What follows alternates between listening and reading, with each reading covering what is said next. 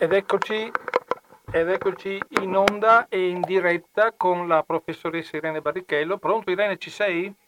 Sì, ci sono. Buonasera ah. Bruno, buonasera a tutti gli ascoltatori di Radio Cooperativa. Grazie Irene che partecipi a questo straordinario evento che ti ho, fatto, ti ho invitato in via, in via eccezionale, cioè in via straordinaria. Non era prevista ovviamente la, la, che noi quando facciamo trasmissioni l'ultima volta abbiamo fatto nascere dei casini. Comunque Spero che quel signore che ti ha chiamato gentile, cos'è che ti ha detto? Che sei una gentile, eh, un ah, uccellino? Cinguetto, ecco, ecco, speriamo che ci stia ascoltando anche oggi e non trovi di dire, visto che con te ovviamente parleremo di 25 aprile, mi auguro che quel signore non abbia di ridire anche sul 25 aprile, perché sarebbe una cosa molto grave per lui, fondamentalmente più, e più che per noi, perché noi adesso con te facciamo un breve intervento, ovviamente, che ti ho chiesto gentilmente di partecipare, per dirci, eh, anche perché quello che sta precipitando la situazione per quanto riguarda l'informazione e per quanto riguarda i social in questi giorni, perché il 25 aprile sta prendendo una brutta piega, cioè eravamo partiti, bella ciao in ogni casa, mettere fuori la bandiera, eh, cantare,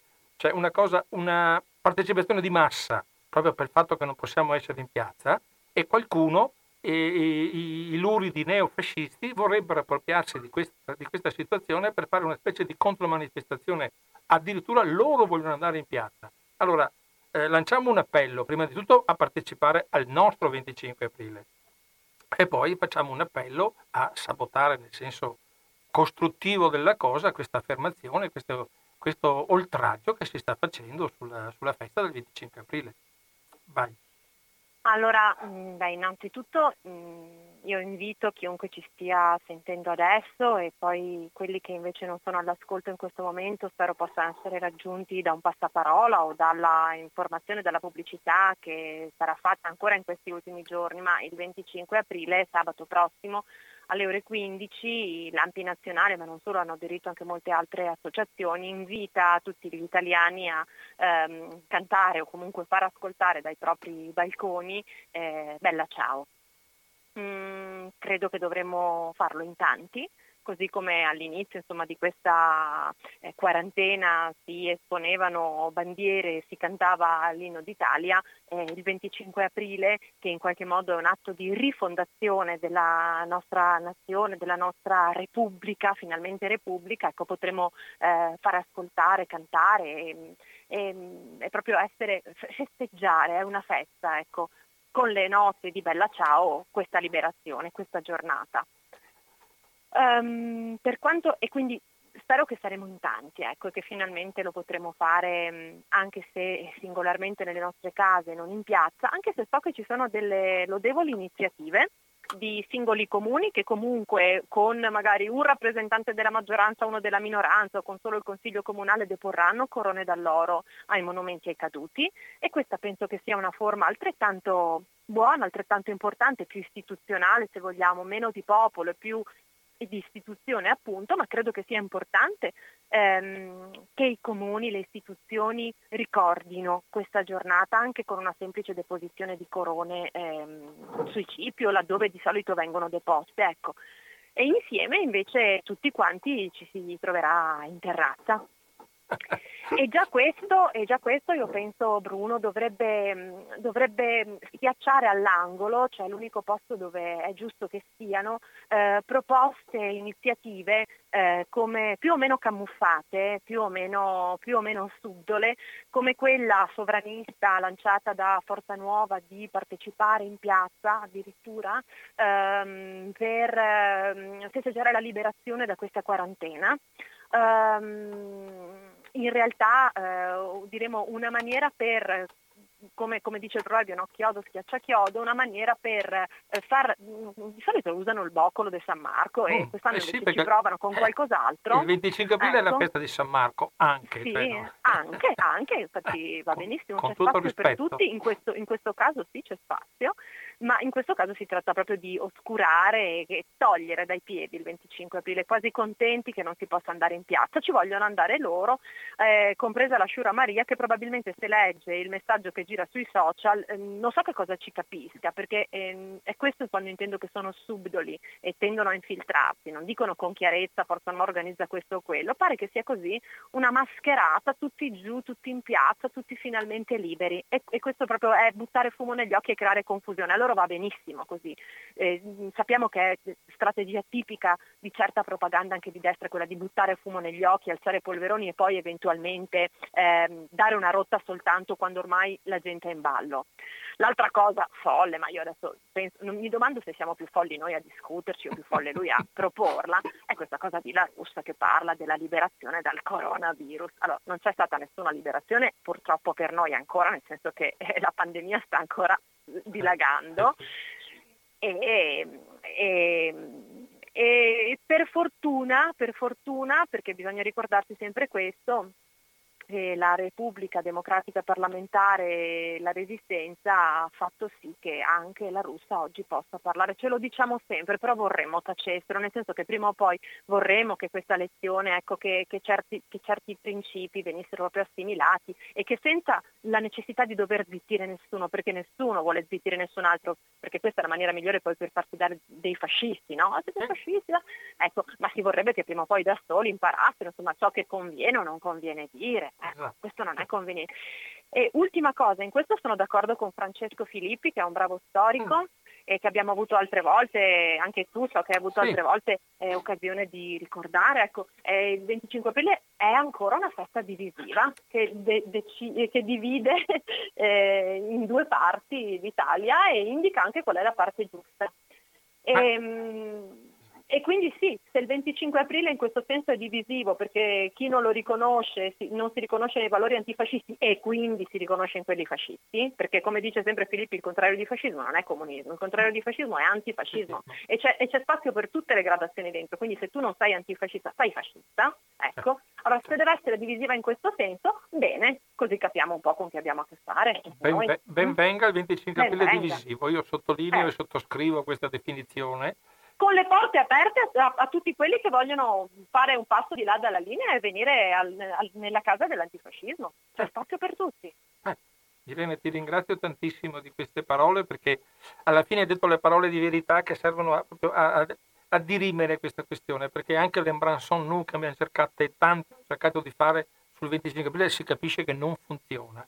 Il 25 no, aprile no, è, no. è, una, è una, una, frattura eh, storica, politica, sociale per quanto riguarda il fascismo e l'antifascismo. Non ci Bruno, possono... mi, mi, fammi aggiungere una cosa, certo, abbracciamoci che tu hai detto, abbracciamoci che tu hai detto, vedi se fosse, se fosse fatto tra persone leali fra di loro, sarebbe, sarebbe, davvero eventualmente un tentativo difficilissimo, perché lo sappiamo che la memoria è difficilissima da condividere, no? Certo. Però sarebbe un tentativo da provare, perché se c'è lealtà e correttezza da entrambe le parti, sarebbe da provare. Il punto è che in quell'abbraccio ti arriva la pugnalata alle spalle, perché loro non vogliono la riconciliazione, vogliono la riaffermazione dei valori fascisti, della violenza, buongiorno Aldo, della violenza, della forza, della, della prevaricazione e della dittatura in sostanza. Eh, e, noi, eh, e noi dobbiamo essere pronti, tutti, tutti quelli che si identificano in questi valori, non solo il 25 aprile, ma anche il 26, il 27, il 31, il 34, il 52 aprile, a essere pronti a combattere il fascismo. Perché ricordiamoci sempre un appello che vi faccio, non basta lottare contro il fascismo il 25 aprile, come non basta lottare contro la memoria il 27 gennaio, ma anche il 28. Per cui bisogna ricordarsi questo fatto. Noi dobbiamo essere, chi vuole che si identifica deve essere antifascista tutti i giorni, tutto l'anno, in qualsiasi momento cercare di portare il proprio contributo affinché il fascismo purtroppo non è stato sconfitto del tutto, sta eh, riemergendo e sta a noi risconfiggere un'altra volta nel, nella... Con il nostro comportamento, il modo, il modo, di vivere, di comportarsi, di essere con gli altri, l'antifascismo, non è soltanto una politica, un'ideologia, anzi. Io, beh, tu sei come sempre una persona moderata e e, e, con le idee molto chiare, io invece purtroppo sai che faccio parte del partito un po' più estremista e sottolineo ai fascisti che i morti non sono tutti uguali e ricordiamoci che chi è morto da quella parte eh, sia il diritto della pietas nel senso filosofico della cosa, però è morto dalla parte sbagliata. Ecco, cerchiamo di ricordare perché il 29 sarebbe la loro festa, sono anche poco furbi. Il 29 aprile, il giorno che hanno appeso per i piedi Mussolini, potrebbero festeggiare quello, come dire noi ci torneremo e ci vendicheremo, invece si attaccano il 25 aprile che è la nostra festa, loro sono una sparuta minoranza e si dimenticano di, di festeggiare la caduta del, suo, del loro eh, duce, il quale ha fatto la giusta, mi permetto di dirlo, ha fatto la giusta fine che doveva fare. Ecco, questo per dire che non sono molto moderato oggi, come eh sempre del resto. Irene, ti ringrazio. Allora, Bruno, grazie a te. Eh, domenica alle 15. Sabato, il 25 ah, eh, sabato, il 25 aprile, no? sabato, sabato, alle 15. 15 eh, intonati, intonati ecco. oppure con, un, con apparecchi, telefono, con, un, con apparecchi un musicali, un computer, sì. computer, casse, strumenti eh, vari. Strumenti vari. Cioè la massima libertà. La massima libertà, ovviamente, essendo la festa della libertà.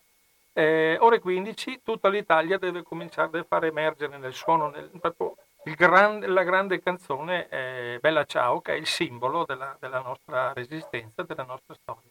Irene, ti ringrazio. È proprio una festa. È una festa, deve essere una festa. Noi ci abbiamo messo un po' di, di pepe nella sì, festa, però fondamentalmente è, ricordiamoci che è una festa. Grazie Irene, buon 25 grazie aprile a tutti.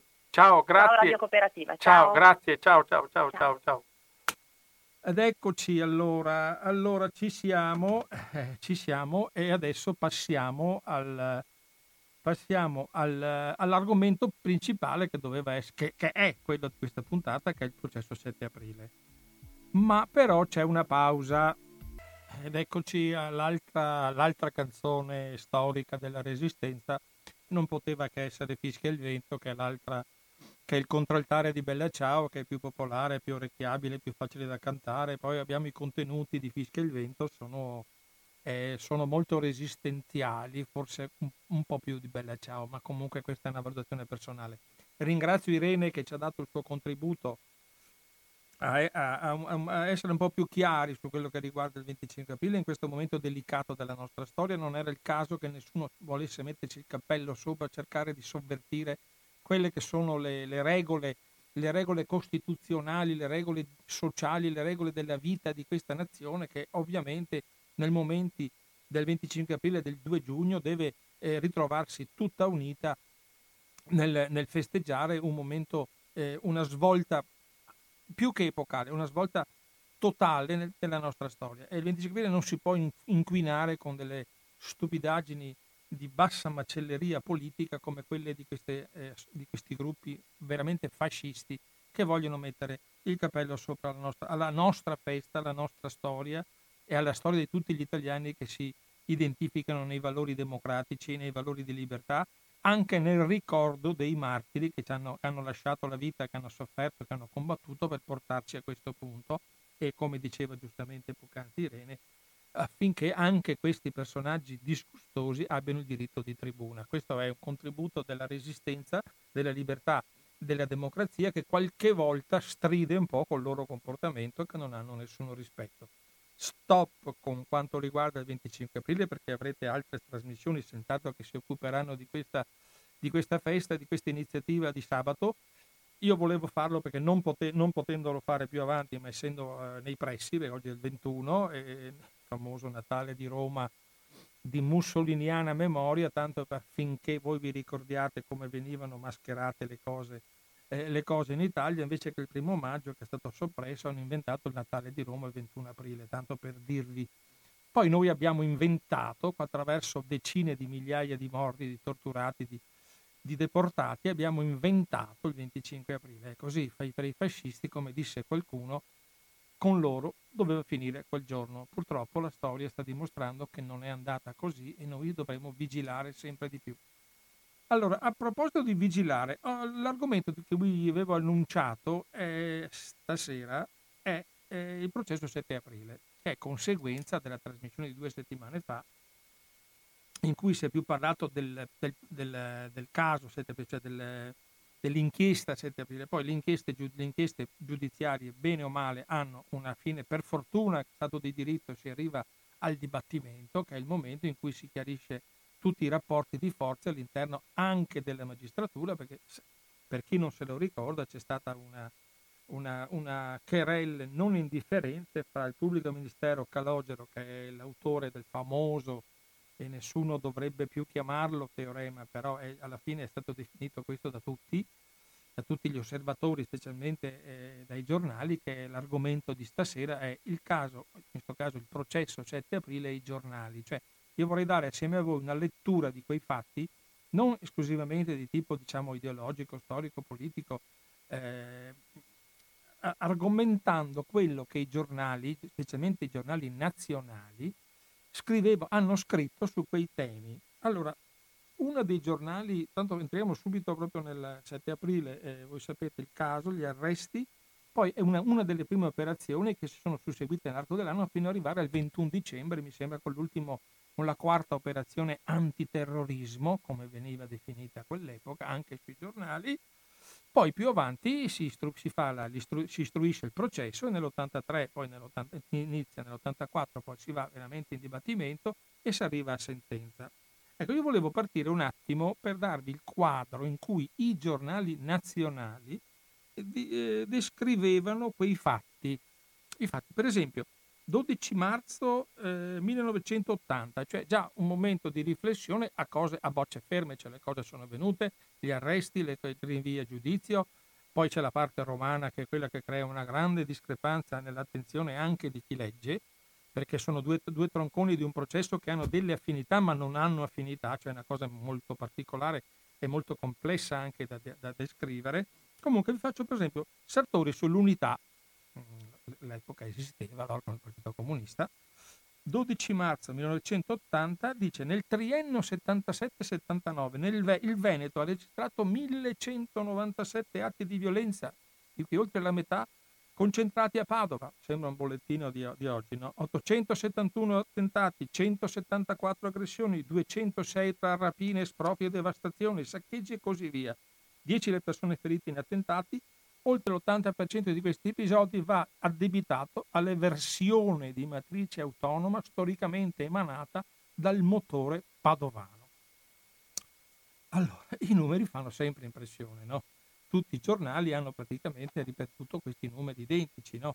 Figura una città sotto assedio nella quale per, con le tenebre partono attacchi simultanei, le famose notti di fuochi nei diversi quartieri. Qualcuno, e adesso non andiamo a, a sindacare chi, per amor di patria, come si diceva una volta, arriva a scrivere che tra il 77 e il 79 Padova è come Beirut.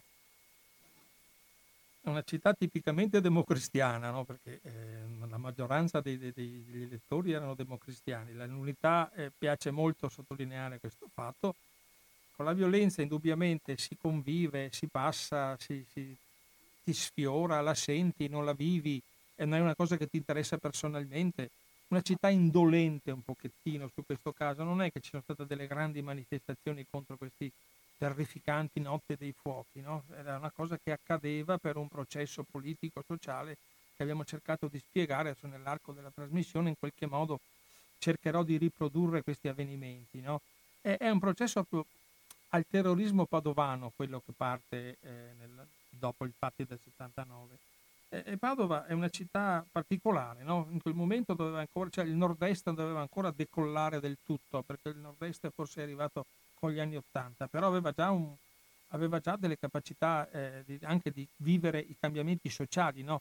eh, le, le, le, le, teorizzazioni molto importanti che è stata fatta da parte dei teorici dell'autonomia, da, dall'operaio massa che si trasforma in operaio sociale e poi con la grande ristrutturazione degli anni dopo diventa un momento in cui deve per forza di cose diventare il padrone di se stesso e, fa- e creare tutto quel tessuto eh, connettivo eh, di piccolo artigianato, di piccole industrie che poi ha fatto quello che è stato lì. Allora è cominciato il vero nord-est. No? Il vero nord-est è operativo, che lavorava 20 ore al giorno, che i ragazzi non andavano a scuola perché era più importante andare a bottega, ai Skei, no? il famoso Antonio Stella Skei, e poi c'era anche tutto quanto quel sottobosco del, eh, si può dire dopo tanti anni che esisteva quella enorme massa di sfruttamento eh, a, livello, a, livello, operaio, un'enorme eh, quantità di evasione, tutto un sistema, un meccanismo irripetibile che ha creato delle situazioni economiche favorevoli, ma ha creato anche delle contraddizioni paurose in cui si è inserito molte volte la teorizzazione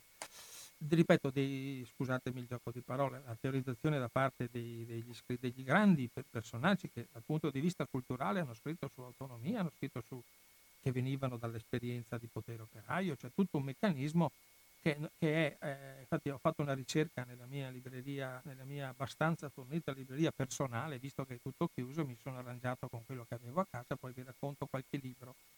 Già ancora nell'86 Antonio Ferrari, che è un grande giornalista, un inviato speciale del Corriere, scrive eh, sul Corriere nell'86, cioè eh, 79-86. Sono passati sette anni da quel 7 aprile 79, quando la magistratura mise le manette ai capi e ai capetti delle autonomie operaie organizzate in odor di terrorismo. Ecco, io Padova allora era l'anticamera dell'inferno. Cioè, prima era Beirut, poi è diventata l'anticamera dell'inferno. Violenze, lezioni, intimidazioni, minacce, notte dei fuochi, eh, professori sprangati, professori giornalisti, agenti di azienda addoppati, professori mobilizzati, dipinti di rosso. Eh.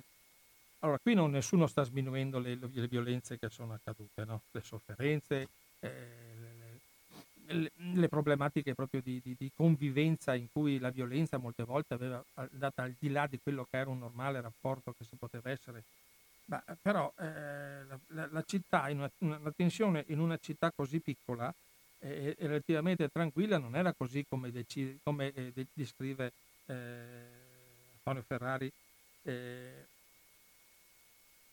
eh, il peso che hanno espressioni Beirut, anticamera, cioè questo ragionamento si inserisce bene o male anche nel contesto eh, del procedimento perché alla fine tutta questa creazione di questa situazione assurda fa sì che a un certo punto è chiaro che i giudici non si fanno, eh, non si fanno intimorire o si fanno condizionare da questi avvenimenti. Comunque la famosa opinione pubblica era così fatta che a parte due giornali, tutta la, la, la giornalistica nazionale e anche locale, perché c'era anche il Gazzettino, il mattino eh, cercava di compensare un po' anche per una giusta scelta editoriale, ma a parte il manifesto e, e, e il mattino, tutto il resto era, era, colpevolista al 101% e questo non va bene in uno Stato normale perché nessuno nega eh, le responsabilità penali che sono sempre personali, ricordiamoci che il procedimento penale è sempre a livello personale e come c'è l'obbligo della, dell'azione giudiziaria c'è anche l'obbligo di considerarlo un fatto personale, per cui tutte le considerazioni fatte sulle associazioni, sul bando armata, alla fine vedremo fra poco che sono andate tutte quante fallite. Però non contento di questo, il Corriere, che a quell'epoca penso, adesso vado a memoria, ma penso che sia stato già eh, infiltrato da, da, dalla P2, no? no, non me lo ricordo, confesso, comunque eh, non lo dico, cancellate questo. Eh, cancelliere Cancelli questa affermazione non ne tenga conto al processo che stiamo facendo al processo, questo è un processo a processo, hanno messo, hanno messo in campo due, un personaggio storico, Luigi Barzini, cioè è uno che ha fatto la storia del Corriere. Titola il 10 aprile, cioè proprio a, lì sì veramente a, a, a bocce bollenti, gli arrampicatori della rivoluzione. Scrive Barzini che Toni Negri, Franco Piperno, Resti Calzone e qualche altro degli arrestati o ricercati di questi giorni fossero effettivamente generali comandanti del variegato esercito di terroristi rivoluzionari della sinistra e responsabili delle decine di morti e feriti, che mi pare che su questo campo abbiamo toppato perché a Padova non ci sono state decine di morti, nonché delle molte rovine in cui è stata seminata da essi, l'Italia è cosa da provarsi giuridicamente. Cioè, prima ti accusa di essere il peggiore criminale, poi però dice però dobbiamo giuridicamente provarlo, cioè ti lascia una prospettiva.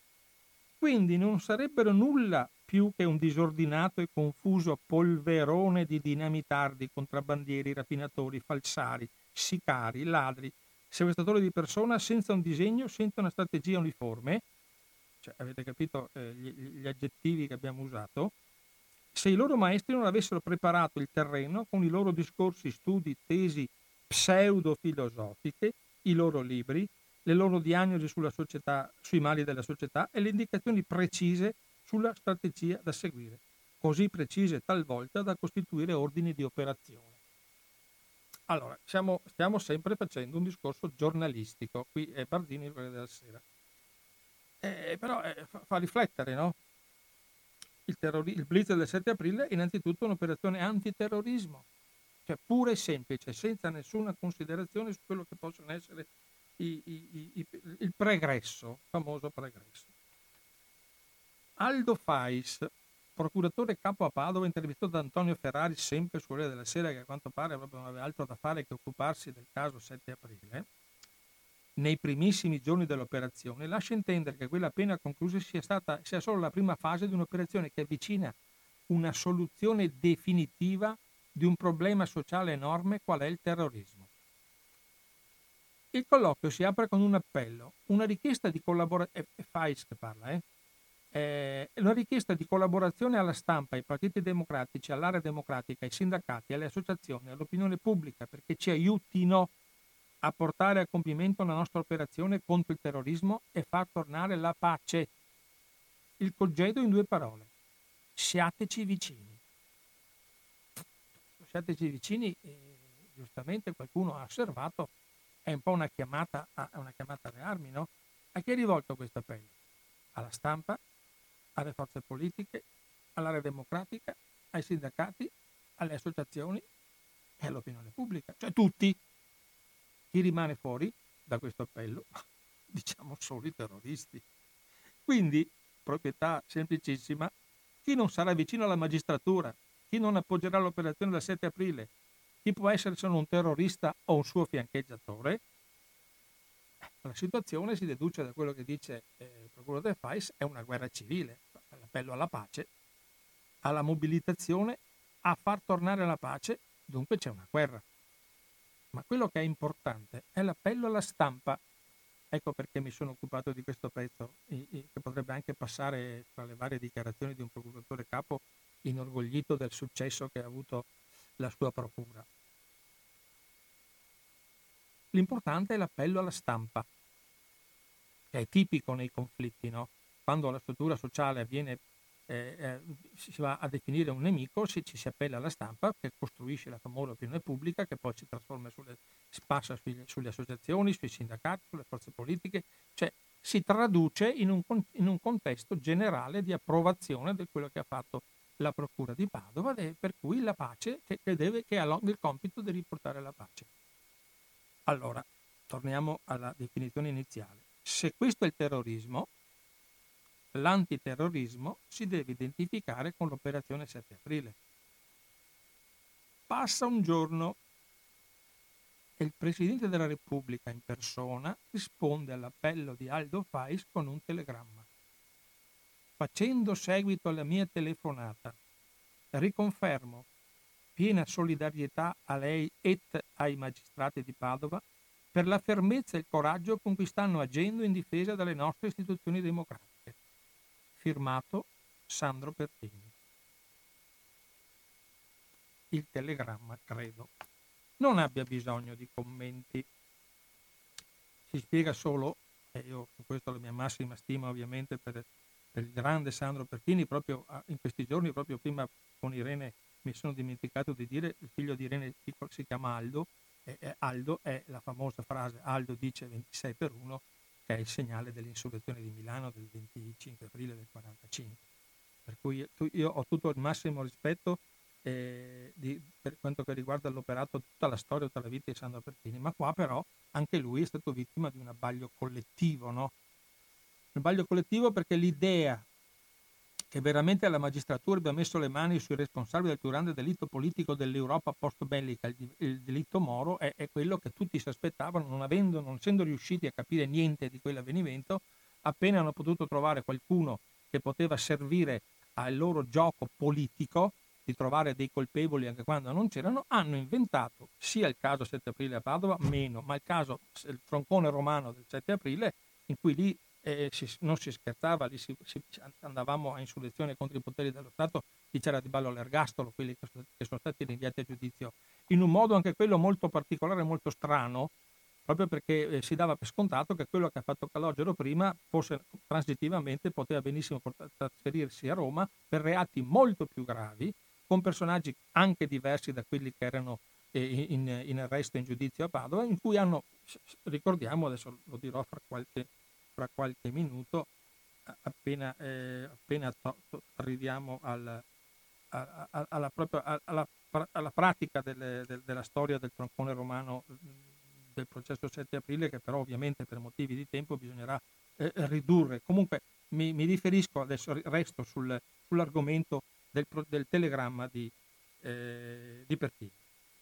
Telegramma che sembra tutto tranne che opportuno.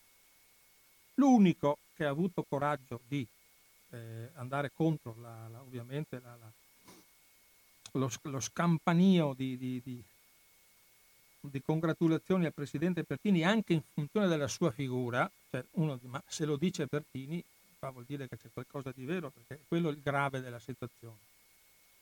Solo Luigi Pintor, Pintor sul manifesto il 12 aprile, cioè il giorno dopo, ha, ha, ha, si accorge di, di quanto particolare quel telegramma. Inutile definire la gravità della telefonata del telegramma di Pertini al procuratore Fais, che già aveva sportivamente invocato la solidarietà della stampa come fossimo a un match. Da quando in qua i magistrati vanno incoraggiati ed elogiati nel corso di un procedimento giudiziario fosse anche il più limpido? Pintor manifesto. Anche Enzo Biagi, quello che tutti definiscono il decano del giornalismo italiano, nella sua rubrica strettamente personale sul Corriere del 19, Enzo Biagi è un riflessivo, è una persona che aspetta sempre prima di parlare e di rispondere, pur con, to- con i suoi toni che non siamo tutti garbati, qualcosa da ridire ce l'ha anche lui. E, e scrive, strapolo la frase che interessa a noi, avrei preferito che il suo consenso ai magistrati di Padova, consenso di Pertini, lo avesse espresso dopo e magari a voce. Uno può dare chiaramente una, un'affermazione di, di benevolenza, di, ass- di, assenso a quello che è accaduto, dice oh, consenso. Assenso, consenso, eh, però farne un telegramma che, va, che viene battuto dalle agenzie di stampa e, e crea questo vulnus fra, eh, ripeto, l'azione penale che per quanto riguarda è doverosa e, va, e deve giustamente punire atti violenti, però qui siamo andati un po' al di là di quello che è, il processo in corso, deve ancora cominciare, siamo nel 79, vedrete quanti anni, devono passare quattro anni perché cominci il processo. Abbiamo già fatto tutte le condanne, siamo a posto, abbiamo tranquillizzato la borghesia nazionale, abbiamo scoperto finalmente i telefonisti del, del caso Moro, fra poco troveremo, cioè abbiamo fatto tutto praticamente noi con, questo, con questi due processi, con queste inchieste, due inchieste parallele, abbiamo fatto tutto, è tutto a posto, tutto perfettamente a posto. Ovviamente il giornale si scatena, non sono teneri agnelli, non sono teneri agnelli, quindi bestie, peggio dei brigatisti, ancora una volta, dunque tutti colpevoli, sempre prima del fatto. No? Poi ricordiamoci che in quei momenti sono uscite delle cose allucinanti sulla stampa, tipo la, la fanta ipotesi che collegano Negri alla morte del magistrato Emilio Alessandrini, avendo avuto una cena assieme precedenti quattro in, in, amicizia, sembrerebbe che lì Negri avesse voluto conoscere la, la del, una delle sue vittime prestabilite. No? Cioè, siamo a un'operazione sì antiterrorismo, ma ovviamente è, è, ha, superato qualsiasi logica. Eh, sul giudiziario fra poco ci interveniamo, ma per quanto riguarda la, la, l'operato della, della, stampa, certo non esce positiva la stampa, eh, la stampa italiana quasi tutto, ho detto poc'anzi, perché sono, sono rimasti in due a, ad avere un minimo di analisi su quello che accadeva. Tutti gli altri eh, hanno un, un'impostazione che è tutto un rafforzativo di quello che avviene, tutti dei vari blitz, eccetera. C'è proprio anche la, la, la, il ridicolo di, dell'unità e, della, e, di Repubblica che quando molte volte nelle polemiche anche sui giornali qualcuno cercava di, di suscitare il dubbio, ma dove sono, dove sono le prove? E dopo, ovviamente dopo il quarta operazione antiterrorismo che ha portato, siamo arrivati a mettere mandati di cattura per il possesso di armi e di, e di, e, e, di esplosivi per la proprietà transitiva, eh, la famosa proprietà transitiva è stata applicata in maniera terrificante in questi atti giudiziari, hanno, tutto, hanno ovviamente hanno, eh, ribadito duramente eh, l'unità e la Repubblica a, dopo l'ultimo blitz mh, di, di dicembre visto che le prove ci sono, cioè proprio con tono anche sprezzante che diventava un po' ridicolo, ma scusa, le prove le avete scoperte dopo il blitz del 21 dicembre perché prima non c'erano. Cioè, siamo a questo punto, così è, stato, è stata definita. Eh, non siamo contenti, ma il Corriere della Sera ovviamente ha ha toccato il fondo della sua storia su questo avvenimento, secondo il mio parere di vista. Hanno persino mobilitato Leo Vagliani, per cui abbiamo due padri della Repubblica che si sono mossi. Sandro Pertini, Presidente della Repubblica, Leo Vagliani, una figura integerrima al di sopra delle parti, una, un padre fondatore della Repubblica.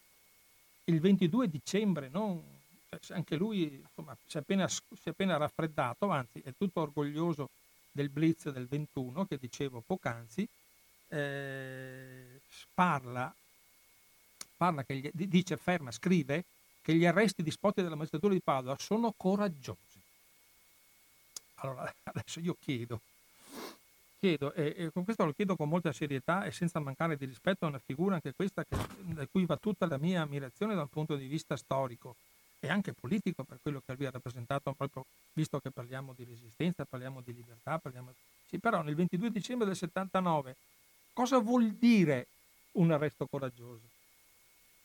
Il magistrato che lotta contro il terrorismo rischia di diventare bersaglio per le persone che colpisce per i suoi provvedimenti e questo è ovvio, quanti magistrati sono stati colpiti per la loro azione eh, per, la loro, per, la loro, inchiesta, per la loro azione, per i loro rinvii giudizi, per i processi che hanno impiantato contro il terrorismo e contro la mafia. Non dimentichiamolo mai questo avvenimento, no? perché sembra che qui parlando di terrorismo tutti gli altri problemi in Italia siano scomparsi. Allora, come dicevo poc'anzi, tenendo conto dell'obbligatorietà dell'azione penale, la definizione di coraggiosi data agli arresti in qualche modo sembra rinforzare il procedimento cioè noi stiamo facendo un ragionamento in questo momento che siccome loro sono coraggiosi, hanno avuto il coraggio di in, di arrestare eh, i colpi, una volta si usava dire i presunti, io la parola presunti colpevoli in tutte le richieste che ho fatto sul, sui giornali del, del, del caso, processo, non l'ho mai trovato. Cioè i presunti non esistono più, sono colpevoli. Sono colpevoli di tutto e di più. Allora, sono indubbiamente coraggiosi perché hanno, hanno, eh, hanno meditato, hanno, sanno che forse si esponevano a ritorsioni, ma, ma eh, chi, chi, li dispone in questo modo cosa vuol fare? Una cosa spettacolare che deve diventare talmente grande e che per cui lui è, ha più coraggio di un altro magistrato a colpire certi personaggi che oltretutto con tutta quella carica di, di processo politico che c'è stato su, sia su Padova che su Roma e qui, è, è, qui è, una cosa gravissima, secondo me, questi interventi, questi interventi di autorevoli persone della, della, personaggi della storia italiana. No? Per cui adesso io dovrei raccontarvi, eh, raccontarvi eh, quello che scrivono ovviamente in attesa del processo e cercherò di raccontarvi di raccontarvi eh, quello che è avvenuto in questi, in questi anni in attesa del, del, eh, del, processo che sta partendo fra poco nella, nelle mie carte. Le mie carte sono purtroppo, purtroppo eh, eh stasera sono molto, molto, eh, come si dice, molto nu- numerose, nutrite, per cui creano un po' di, di, di, di, sconcerto anche da parte mia perché sono talmente gli avvenimenti che devo parlare, il tempo sta volando e, ed io sono, eh, sono un po' in difficoltà. Cioè, eh, quello che emerge è, eh,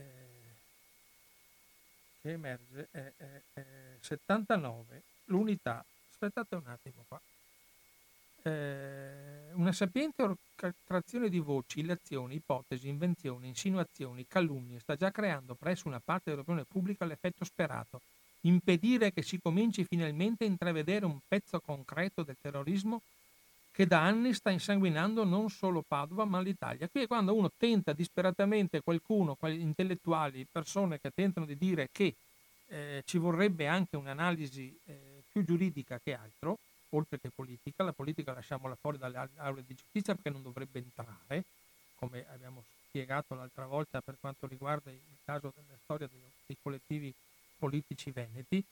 Allora, garantisti o neutrali? Eh, cominciava già subito la cercare di coprirsi il tra virgolette, coprirsi le, le, spalle, l'unità ovviamente comincia a dire ma... Beh. E poi a un certo punto eh, Michele Sartori che si è veramente concentrato in un modo eh, fortissimo su questo, per quanto riguarda eh, la, la, l'inchiesta di Padova, c'è un aneddoto che lui racconta, perché eh, parla, parla, quando in conferenza stampa, il 21 aprile 79, cioè qualche, ieri da un punto di vista storico, per quello che mi riguarda dal punto di vista storico. La talpa è stato più volte smentito ufficialmente che vi siano verificate fughe di notizie dai tribunali in favore degli arrestati. Eppure quella falsa voce continua a circolare e essere accreditata da alcuni quotidiani. Cioè bisognava che ci fosse una talpa che ha avvertito i... Eh, talpa a doppio senso. Una che ha avvertito, eh, nel caso specifico, ha avvertito Negri che era dell'inchiesta penale, così è uscita la storia che lui ha nascosto l'archivio con la cassetta metallica che poi invece erano degli schedari tutto un meccanismo perverso anche questo, oppure eh, la talpa, cioè l'infiltrato che ha raccontato quello che stava succedendo, eh, il clima del, de, dei, dei collettivi o del fronte comunista combattente. Tanto per dare l'idea del clima esistente, anche ieri parecchi inviati hanno assediato, ieri cioè il 20, bomba, il procuratore Fais, bombardando di richieste la talpa, la talpa, la talpa, il magistrato ha chiamato un carabiniere dicendogli porti subito qui la talpa. Quello è rientrato dopo poco dopo con un animaletto di peluche che Fais ha ironicamente esibito alla stampa. Ormai la beffa pare essere l'unica arma di difesa possibile, viste inascoltate le smentite ufficiali. Sì, ironia, ma lo facciamo con la gente che è in carcere in attesa di giudizio, che sappiamo che per molti l'attesa di giudizio è stata superiore, cioè la carcerazione preventiva è stata superiore alla pena che poi hanno, sono stati condannati. Per cui io non sarei mal, molto ironico su questo fatto, no? Perché, eh, perché, eh, perché sono argomenti che uno Stato di diritto dovrebbero avere rispetto fondamentalmente, perché non avete, cioè voi avete arrestato, rinviato a giudizio, voi dico loro, eh, però finché non c'è un dibattimento e un giudice terzo che stabilisce la pena e poi l'appello che stabilisce, riconferma, modifica, eh, poi la Cassazione che fa il suo giusto, cioè tutti hanno il diritto di essere innocenti fino a prova contraria, tranne nel caso dei due processi 7 aprile Padova-Roma, in cui la, la sentenza era già scritta prima ancora di cominciare il processo. Allora, Leo Vagliani non era, non ha, non ha, anche lui ha continuato nella sua politica eh, in, suo, in, un suo editoriale del 22 dicembre 79. Eh, anche perché una cosa importante di, una, di un qualsiasi giornalista che lavora, che fa il suo lavoro seriamente, deve prima di tutto diffidare un po' delle versioni ufficiali, perché si sa che hanno una storia, una genesi eh, costruita appositamente attraverso il periodo in cui si sta, cui si sta lavorando, il momento dell'inchiesta, cioè non è così, cioè non bisogna prendere tutto oro, oro colato, no? Ecco, ricordiamoci sempre le, che, che, a, che, in piazza Fontana è scoppiata una caldaia a gas il 12 dicembre del 79, tanto per, per del 69, tanto per non... Eh, ecco. Eh, Leo Vogliani continua col suo tasto entusiasta. Dalla scorsa primavera sentiamo il dovere di difendere due magistrati, il procuratore della Repubblica di Padova Calogero e il consigliere di istruzione di Roma Gallucci, dalle calunnie che si sono attirati col coraggio e la lucidità in cui hanno dato prova individuando e colpendo un paio di santuari dell'eversione. È strano che eh, sembra curioso no? che, la, che la stampa debba difendere i magistrati che ovviamente non sono stati accusati da nessuna calunnia e da nessuna offesa, perché dimostrare un dissenso su quello che è l'operato di un procuratore o un consigliere di istruzione non è né calunnia né offesa.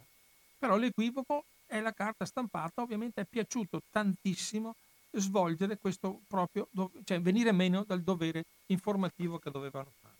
Per cui alla fine di, questo, di questa grande introduzione inerente proprio alle storie, proprio pratica, alle dichiarazioni, cioè eh, uno deve scrivere, deve dire in quell'epoca, di quell'epoca, avanzare dubbi, osservare discrepanze, vuol dire gettare fango, chiedere le prove vuol dire reggere il gioco dei terroristi e essere fiancheggiatori, ci facciamo questa domanda dopo tanti anni, no? E invece, eh, invece voi adesso vedrete fra poco eh, che, che, ovviamente il, le cose non sono proprio andate così.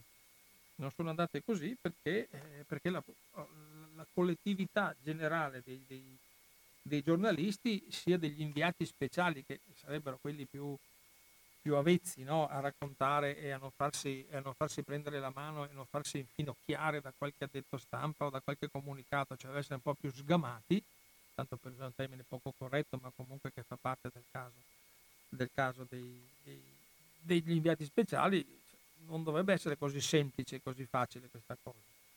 Allora, io adesso eh, penso che eh, sia il caso di fare una piccola pausa, piccola pausa e andare a mettere un pezzo di musica che per far prendere, farmi prendere un attimo fiato, dovete perdonarmi di questa debolezza, perché eh, ecco, non, non si mette pause, non si fa niente, no, si fa, si fa, si fa, si fa, si fa. Allora andiamo avanti un po' a casaccio, andiamo a mettere un po' a caso, vediamo cosa esce dal cilindro dal cilindro della nostra musica di, di supporto. Musica di supporto che dice, che dice, dice, dice, dice, state pazienza, ma sapete il coronavirus crea questi avveni, queste situazioni un po' di, di... Vediamo cosa dice il coronavirus.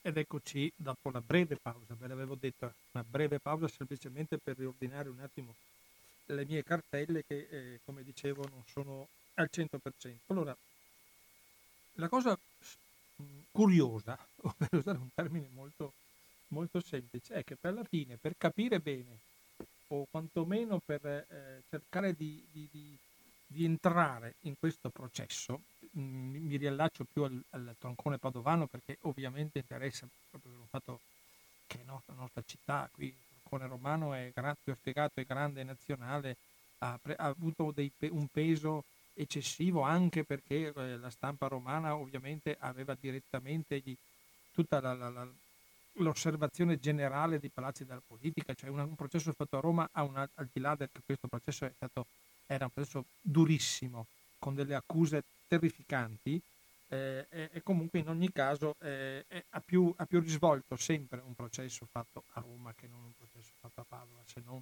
all'inizio quando tutti corrono poi si accorgono che non è proprio il massimo della, dell'interesse, cioè che per portare avanti un ragionamento con il processo padovano cioè si è sgonfiato subito anche l'interesse della, della, dei, dei, dei giornali il processo si è sgonfiato con l'appello, ci ha messo del tempo, però subito dopo primi, le prime udienze non, c'era qualcosa che non funzionava nel processo padovano rispetto a quello romano dove, ripeto, c'erano personaggi e, e accuse completamente diverse di un altro livello. Per cui è molto curioso che per cercare di, alla fine di capire bene, di capire bene, di cercare di capire perché il, il 7 aprile in breve non esiste, il 7 aprile è soltanto una sommatoria di milioni di pagine scritte dalle sentenze dai giornalisti, dai, dai, dagli scrittori, dagli storici, qualcuno si è occupato anche storicamente del processo 7 aprile, e quello che a me è piaciuto di più in questi ultimi anni è stato il processo 7 aprile nei ricordi del giudice istruttore scritto da Giovanni Palombarini. Ed è un libro, un libro leggero, cioè un libro leggero come numero di pagine, sono, non sono tante, sono 100, 120 100 pagine ma è, è, è, un libro interessantissimo perché pensate che Giovanni, per chi non l'ha letto, spero che l'abbiate letto in molti, così capite quello che, meglio quello che sto dicendo, è, ha scritto il suo libro in terza persona.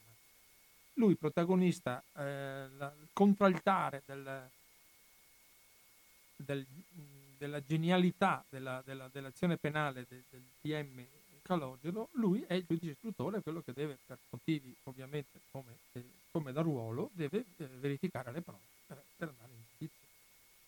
È, è, un libro, eh, eh come si può dire, sbilenco, no?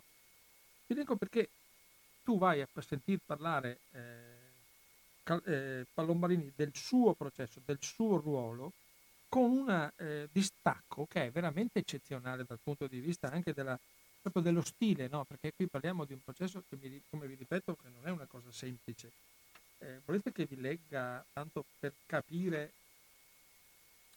l'accusa, l'accusa dal gruppo di imputati del, del, del caso Sette Ferrari Bravo, Tony Negri, li ho già letti l'altra volta, non vorrei rileggerli un'altra volta, ma se, se, cercherò al limite di, di, di farlo, però volevo eh, il gruppo di imputati che sono il, il nucleo storico della, dell'autonomia eh, operaia padovana, e in questo caso nazionale, sono imputati, tutti questi 22 iniziali e tutti quelli che sono arrivati dopo, eccetera, di essere i dirigenti e gli organizzatori di un'associazione denominata Brigaste Rosse, costituita in banda armata con organizzazione paramilitare e dotazione di armi, munizioni ed esplosivi al fine di promuovere l'insurrezione armata contro i poteri dello Stato e di mutare violentemente la Costituzione.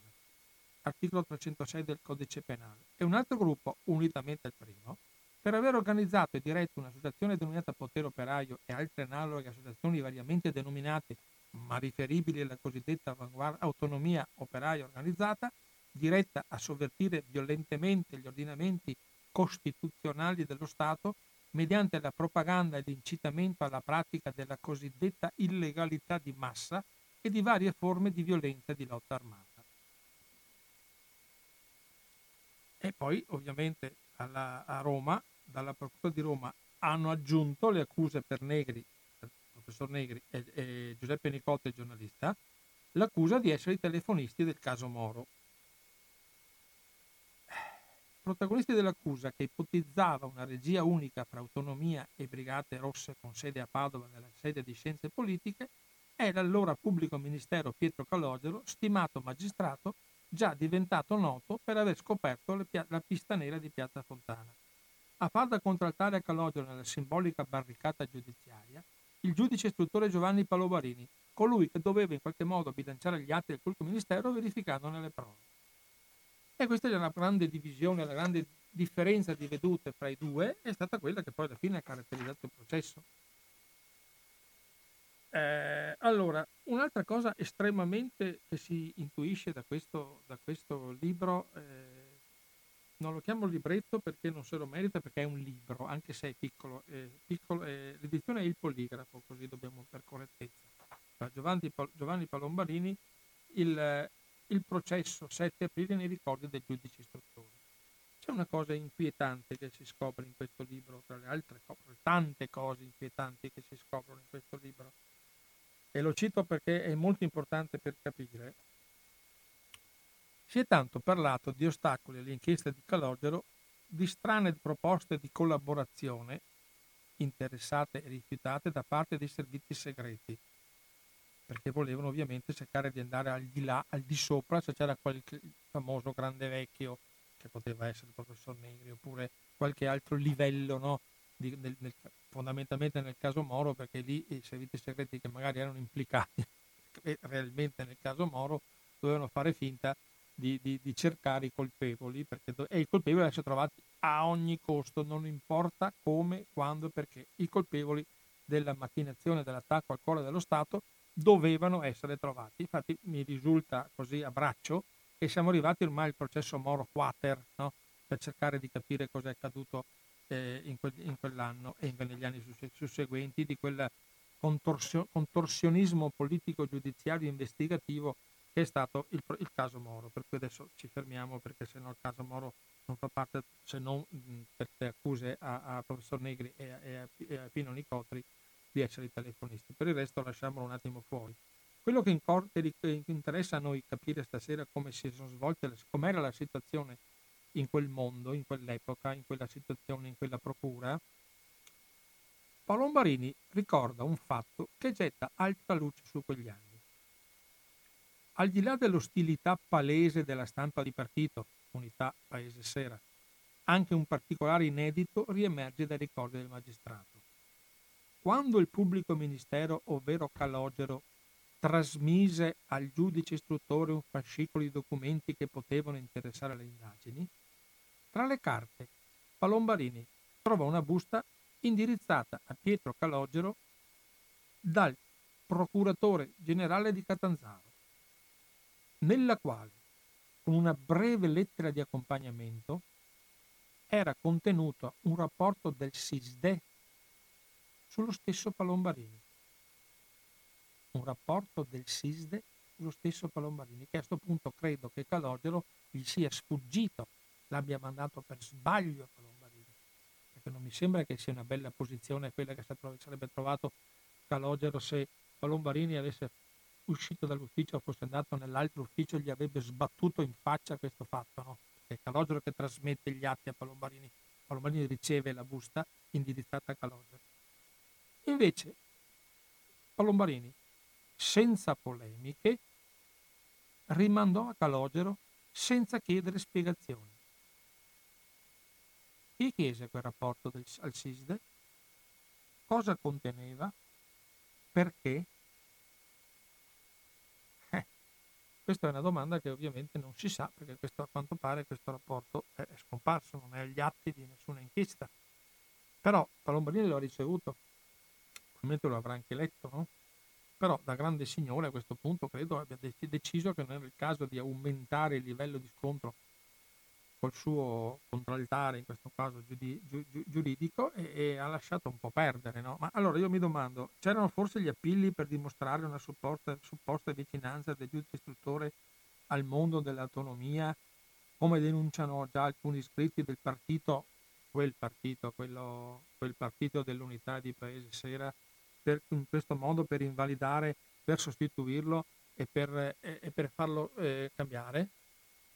Perché sappiamo che eh, Calogero ha già fatto un gesto che non era mai accaduto in nessuna prima del, del tranne che nel processo di Padova, quando il pubblico ministero ha ricusato il giudice.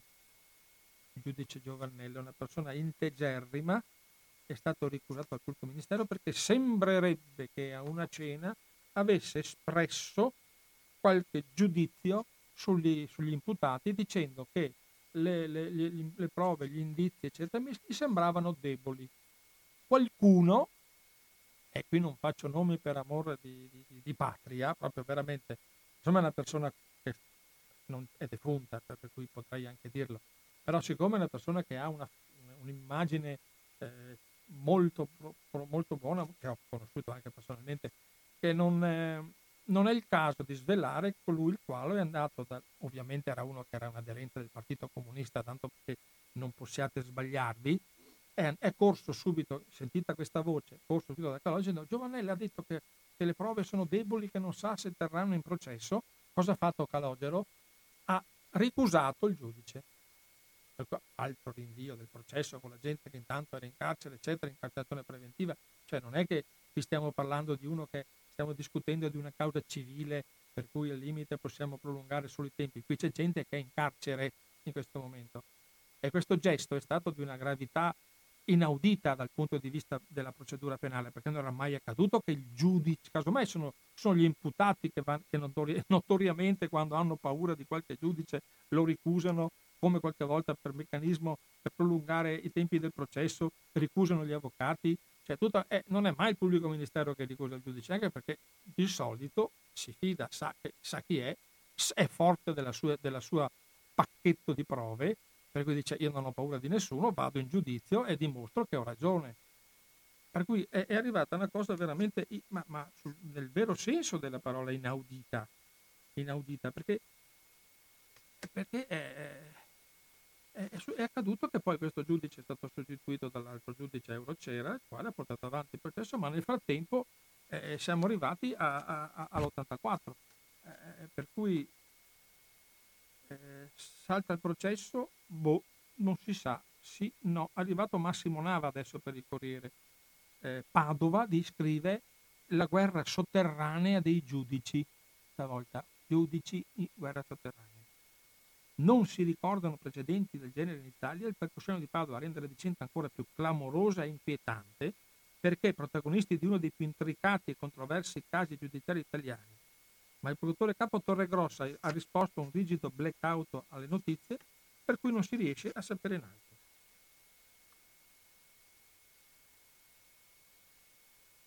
Calogero ha impugnato la sentenza di rinvio a giudizio firmata dal giudice istruttore Palombarini per gli imputati del processo sul fronte comunista combattente.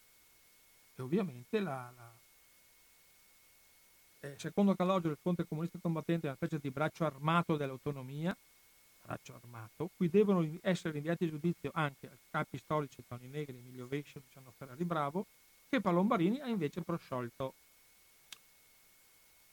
Alla fine, 30 maggio 84, tra fughe, Fioroni scomparso dalla, dalla, dal carcere di Matera nell'82, fuggito con un, con un passaporto datogli dalle, dalla, dall'autorità, in stato posto il segreto di Stato, Fioroni è uno dei principali accusatori, è stato posto il, il, segreto di Stato su chi ha, questo, questo, ha concesso questo passaporto per fuggire. Allora sono due possibilità, andando a guardare che l'epoca che c'era, c'era uno che faceva della difesa, era Spadolini, il Presidente del Consiglio era Craxi, per cui non si, può, eh, non si può dire, anche la responsabilità è sempre di questo tipo, perché la legge dei pentiti prevedeva questo fatto. E qui ci ha messo in mezzo tutto no, in questo processo, pentiti, gente che fugge, testimoni che vengono, che vengono eh, ridicolizzati dal, in processo perché eh, la disinvoltura del dottor, eh, il manifesto, uno dei pochi. La disinvoltura del dottor Calogero è l'amaro caso di un test di accusa. Registra l'ennesima delusione testimoniale, mettendo in dubbio il metodo e l'operato del PM Calogero. Un testo dell'accusa si rivela infatti essere un ragazzo che soffre di disturbi psichici. Lui aveva parlato come testimoni e adesso andiamo a sindacare il povero ragazzo e a sindacare l'argomento. No? Per cui abbiamo mesi di sospensione abbiamo, abbiamo, allora abbiamo detto che Calogero eh, emette 17 manti di cattura nei confronti degli imputati precedentemente assolti perché la sezione istruttoria d'appello ha accolto il suo ricorso. Allora qui detto la, la Fioroni, eh, il processo non ha sicuramente rispettato le attese, l'accusa di insurrezione ormai, ar- contro lo Stato sembra ormai essere quasi dimenticata. Manca poco alla lunga requisitoria. Allora eravamo alla lunga requisitoria, allora, 30 maggio 84, furono i cattivi maestri come sostiene il PM oppure semplici evasori come ha affermato la difesa? Attorno a questa scadenza si muovono tante attese aspettative da un'amnistia per gli anni di piombo alla politica giudiziaria. 3 dicembre 1984, prima udienza del nuovo processo. Cominciato a Padova il processo all'autonomia, raggruppa i risultati dei blitz di Calogero. Andiamo avanti. 12 giugno arriva la sentenza di primo grado. Il giorno prima era morto a Padova, Enrico, dopo alcuni giorni di, di, di coma, Enrico Berlinguer, segretario del Partito Comunista.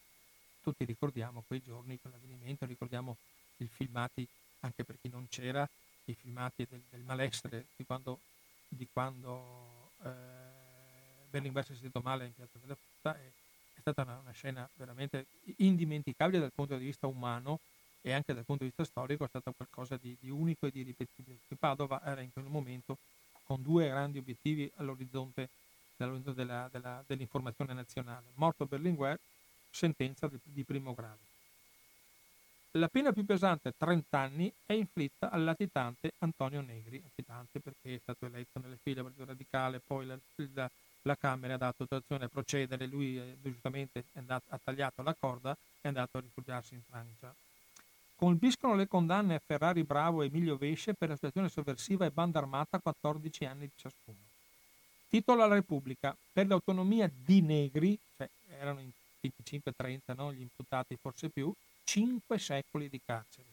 Dunque l'autonomia con la A maiuscola che ipotizzò Calogero 5 anni fa era una banda armata e i suoi militanti, intellettuali, sindacalisti e professori furono i cattivi maestri delle versioni dei primi anni 70. Però non complottarono di capovolgere le istituzioni dello Stato. Cioè, mh, Repubblica comincia anche lei un po' a, a virare perché sappiamo che siamo abbiamo nell'84, eh, sono cambiate molte cose, eh, le, le, la politica italiana è cambiata e il, il, PSI è riuscito a convincere molte persone della sua capacità. È stato l'unico partito, a detta anche dei protagonisti che si sono trovati in quei casi, l'unico partito che ha cercato in qualche modo di compensare nei limiti del possibile eh, la, la, la, devastante valanga di, di, di, di accuse eh, già definitive di, colpevolizzazione dei, degli imputati, già, se ben vi ricordate, già nel caso della trattativa, trattativa del caso Moro, che era l'unico partito che aveva lasciato aperto un po' di una possibilità, una piccola finestrella di, di, della possibilità di trattare sul caso Moro contro l'intransigenza ovviamente dei due partiti maggiori in cui notoriamente in tutti questi casi il Partito Comunista non si fa mai negare niente, cioè lui è veramente monoliticamente, almeno spero, comunque è sempre contro qualsiasi situazione, qualsiasi eh, flessibilità che si possa essere in questi casi, in questi casi proprio che hanno una valenza non solo eh, giudiziaria, ma una, hanno tutti quanti una, una, grossissima valenza politica. E questo denota il distacco totale che quell'epoca il Partito Comunista aveva con la realtà eh, sociale, con la realtà proprio operaia in quel caso. Ecco perché è, è inutile, neg- non si può negare che lo spazio lasciato ovviamente dalle giuste e, e, e logiche eh, narrazioni ideologiche del, dell'autonomia del, di potere operaio, parzialmente anche di lotta continua, c'è stata creati- una creatività ideologica, culturale, che ha permesso di cambiare i rapporti interni no? anche nelle, nelle, nelle, lotte operaie. E ovviamente la condanna totale, pre- proprio pregiudizievole che aveva il Partito Comunista contro questa parte, parliamo della parte teorica, sull'azione penale è un altro argomento. Io sono, eh, non sono d'accordo su questa eh, tendenza, su questa direzione proprio che praticamente non lasciava nessun spazio alla, alla, alla cercare di comprendere che lo Stato, la società, in questo caso nostra Veneta per quanto riguarda noi, ma nazionale, poteva avere anche degli altri risvolti. Ci sono eh, ovviamente dati proprio eh, senza nessuna possibilità di analisi e di dialogo, perché io ho letto degli altri libri che non cito, eh, eh, non cito pregiudizialmente, eh, ce lo dico chiaramente, cioè non vorrei essere frainteso, eh, non cito perché non sono d'accordo su quello che è scritto, perché quando non sono d'accordo con un libro non lo cito, mentre per esempio eh, ci sono altri libri che poi magari in, in corso, in finale, siamo quasi in chiusura, per cui non avrò molto tempo, casomai ve li ridò un'altra volta. Eh, Sente, eh, dunque hanno assolto 14 persone, hanno assolto Pino Nicotti, Balestini, Italo Brogiò. Bisogna dire che su tutti i giornali nel testo degli articoli per gli assolti non c'è spazio. Come non c'era spazio all'inizio sui presunti colpevoli, qui non c'è spazio per gli assolti. Cioè interessano solo le condanne, perché le condanne teoricamente sono quelle che fanno vendere il giornale. Cioè tu porti a un, a un tuo lettore che ci era una banda armata, eh, il teorema retto, dice Calogero, non gliene frega niente a nessuno che Calogero dica era una barra d'amata e l'ho dimostrato, il teorema ha letto le prove. Uno legge la, la, il titolo Cinque secoli a, all'autonomia di Negri, cioè proprietà personale. Negri è il proprietario, l'unico che aveva, la, che aveva l'accesso alla, alla pratica dell'autonomia era solo il professor Negri. Gli altri, tutti quanti, non contavano niente, però si sono beccati in sfilza di cinque secoli di carcere. Allora, le condanne ovviamente sembrerebbero chiudere la vicenda, confermare il quadro, tutto sommato non proprio perfettamente corretto, perché 30 anni di carcere non è che sia una cosa da scherzare, 14, poi 7, poi 5, eccetera. Poi alla fine abbiamo, abbiamo eh, abbiamo, eh, come dicevo poc'anzi, comunque eh, è stanco, ha perso l'abbrivio. I grandi giornali non vengono più assolutamente a, se- a seguire le-, le, udienze, lo fanno solo quelli locali e lì sta il problema poi che nasce nel corso delle ultime, delle ultime udienze nel rapporto famoso che Porto ha cercato di toccare l'altra volta con, con Ivan Grosny sui collettivi, sul rapporto interno eh, autonomia Brigate Rosse, che sappiamo benissimo che è uno dei più grandi abbagli che si poteva prendere sia in campo inquisitorio che in campo giudiziario, in campo giudiziario non l'ha stabilito chiaramente, nel campo proprio eh, giudiziario, nell'inizio delle, delle, della causa giudiziaria, è su questo, eh, pre, io uso la parola adesso presunta, connivenza, collaborazione, associazione, affiliazione, eh, chiamatela come più vi piace, fra l'autonomia operaia e le Brigate Rosse, quando si è chiaramente dimostrato proprio dagli atti, degli atti, quei famosi atti che bisogna leggere, anche se magari hanno un po' la difficoltà per molti di essere digeriti, però ci sono atti proprio politici scritti in cui i famosi testi eh, che bisogna per capire le, interamente quello che è avvenuto in quegli anni per fare una seria analisi, dicendo precisamente che il caso 7 aprile non è breve e stasera lo dimostra che non è breve perché è impossibile arrivare a conclusione in una sola puntata. Chissà, un giorno magari riprenderemo, riprenderemo in ballo eh, la, la, eh, queste, atti, questi giudiziari, questi atti giudiziari per cercare di capire come è andata a Roma, eh, Amnesty International, processo al processo. I giudici italiani nel mirino di Amnesty International. Per cui eh, eh, abbiamo finalmente le richieste del PM il 10 ottobre. Questo è quello di, la sentenza l'abbiamo, l'abbiamo, letta prima, c'è stato un errore di, di, di l'errore di questo è l'appello. Questo è l'appello. No, questa è, è la fine dell'86, siamo arrivati alla fine del processo. Ah. Qui c'è stato purtroppo, dovete scusarmi, c'è stato un errore proprio nella trascrizione. Nella trascrizione. Comunque il Calogero ha concluso la sua inquisitoria e chiede per l'autonomia 5 secoli di carcere. Su questo eh, siamo perfettamente d'accordo sulla, sulla quello scritto prima.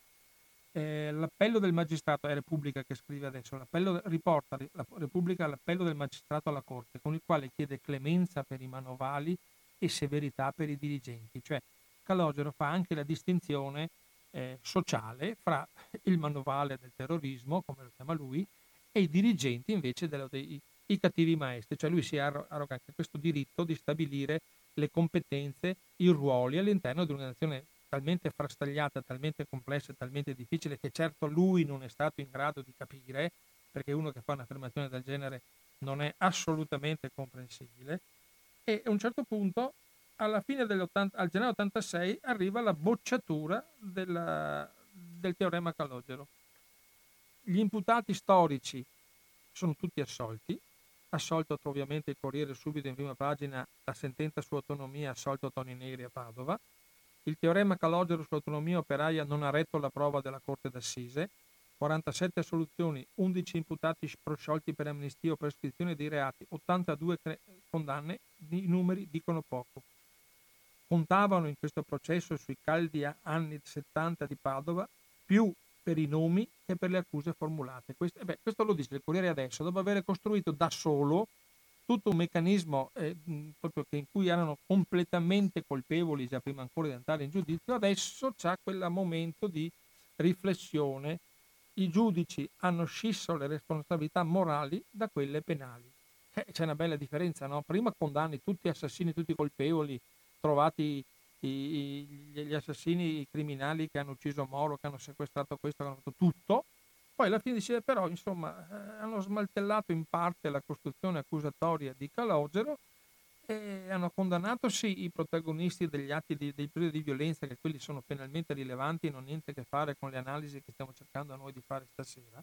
I giudici hanno scisso le responsabilità morali da quelle penali eh, c'è un mutamento completo, completo di quello che può essere, eh, che può essere la, la, storia giudiziaria, Tan- anche perché oltretutto Repubblica, ovviamente, i giudici respingono il teorema Calogero.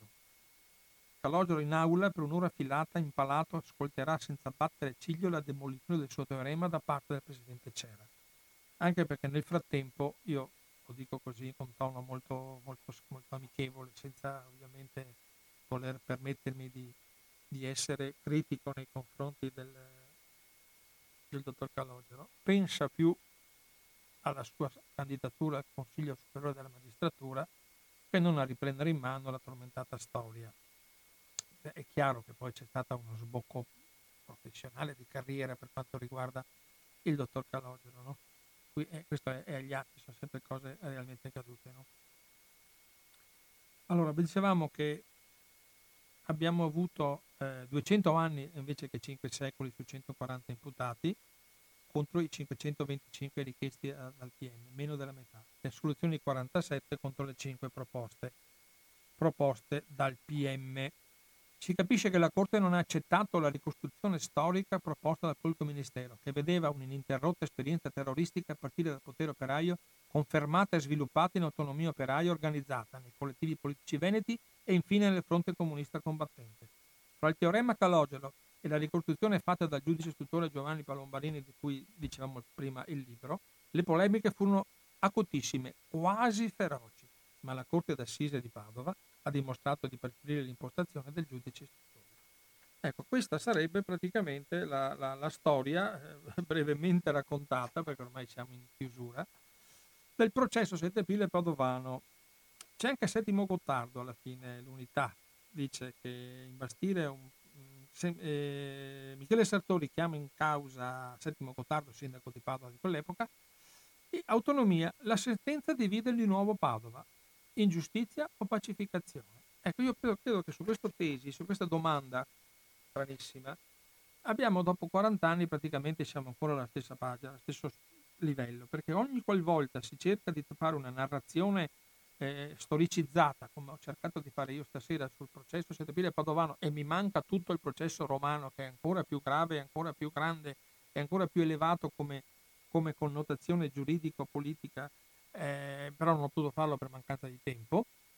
Lo cercheremo di farlo un giorno quando ci sarà qualche anniversario, qualche personaggio magari che che ha voglia di venirci a raccontare eh, la sua esperienza sul caso, sul caso romano, sul processo romano del 7 aprile, il pubblico ministero Marini non c'entra chiaramente il pubblico ministero Calogero. E questa è la, è la, ogni volta che stavo dicendo, ogni volta che si crea una situazione per cui si potrebbe parlare di questi anni con un certo distacco, con la storicizzazione necessaria a questi, a questi eventi, come penso di essere riuscito a fare stasera, forse per la prima volta anche da parte mia, eh, non è che e di questo fatto ne ho parlato molto, cioè ho cercato di raccontare quello che sono state anche eh, le, le, analisi, il lavoro, e qui lo devo dire infine, che ha fatto Luca Barbieri quando ha preparato una tesi bellissima per quanto riguarda giudici e giornali, di cui io mi sono servito, mi sono nutrito di questo, per fare questo intervento stasera. Eh, volevo concludere, alla fine siamo rimasti, di, la, la, città a mio avviso è ancora divisa, non ha ancora eh, digerito quello che è accaduto, eh, perché c'è stata, come dicevo prima, troppa politica esterna. Eh, qui c'è il ruolo, come dicevo poc'anzi, del Partito Comunista che non ha brillato certo per lucidità e per capacità di, di decisioni, di analisi. Qui si trattava di analizzare quello che scrivevano. Senti, quando anni fa, aspetta vado a cercarlo perché ne ho portati diversi, stasera ruberò 5 minuti alla trasmissione che viene dopo nel 2006 Deriva e Prodi, la stessa casa editrice che, che, ha, che, ha, pubblicato Gli autonomi di Giacomo e Piero De Spalli, storia dei collettivi politici veneti per il potere operaio, che abbiamo parlato la settimana scorsa, ha ripubblicato la raccolta di saggi del professor Tony Negri.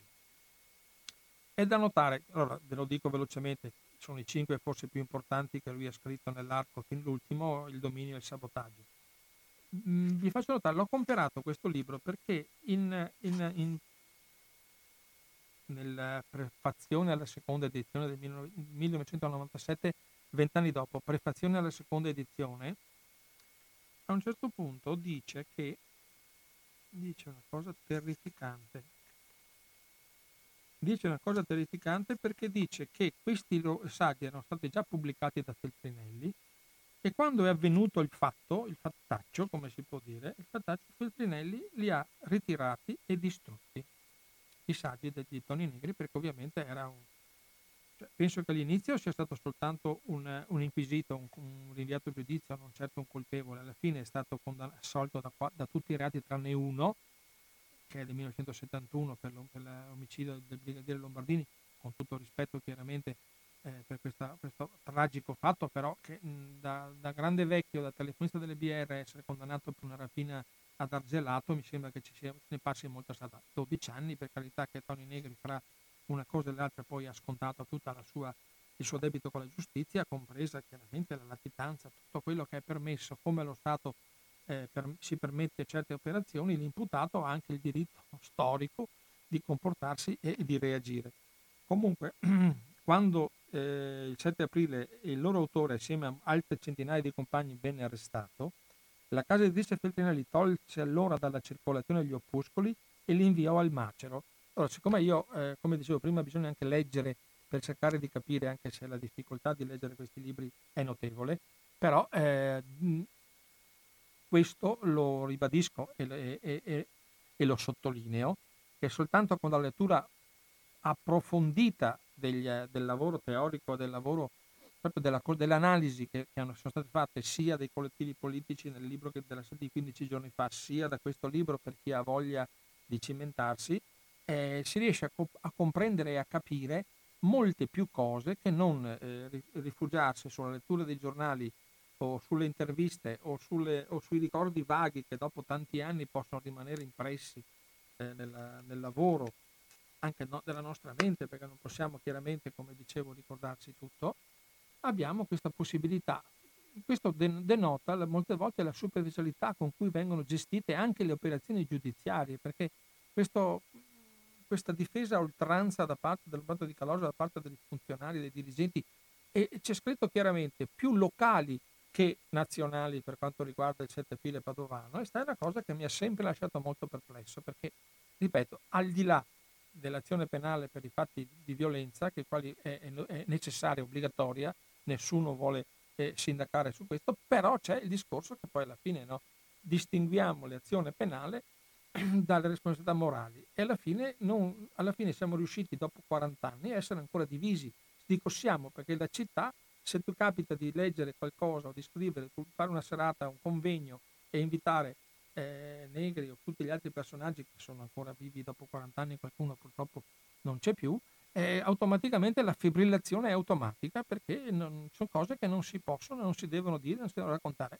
Io invece spero con questo programma stasera di avervi fatto sentire un avvenimento difficilissimo, vi ripeto, da parte mia, eh, um, mi ha provocato proprio anche una, una grossa mole di lavoro di ricerca e dato questo periodo che la, la, la, concentrazione non è massima, per cui mi scuso di qualche errore che è accaduto stasera, però eh, dovete perdonare, accade proprio per la mancanza di, di continuità nella, nel lavoro mentale, nel lavoro intellettuale di questo periodo. Eh, spero che vi sia servito almeno a, ricordare e a fare in modo che, che, che ci sia un po' di chiarezza, un po' di storicizzazione. Io volevo solo parlarvi dei giornali e della storia e credo che sia, spero sia servita a, a, a, farvi capire, a farvi comprendere, a farvi leggere la cosa in un modo mm, forse un po' diverso, ecco, non, non, non lo so, eh, mi auguro. Io adesso eh, chiuderei qui la trasmissione cercando di mettervi della musica perché dopo le trasmissioni su Radio Cooperativa continuano eh, e anzi vi invito a restare in ascolto sulle frequenze di Radio Cooperativa perché eh, noi siamo qui, tutti noi facciamo quello che, che, che, possiamo fare per rendervi più facile la, la, il tempo che purtroppo siamo tutti, ah, siamo tutti obbligati a, a, a, vivere e a convivere con questa cosa che speriamo, siamo tutti fiduciosi che ci sia un, un miglioramento della,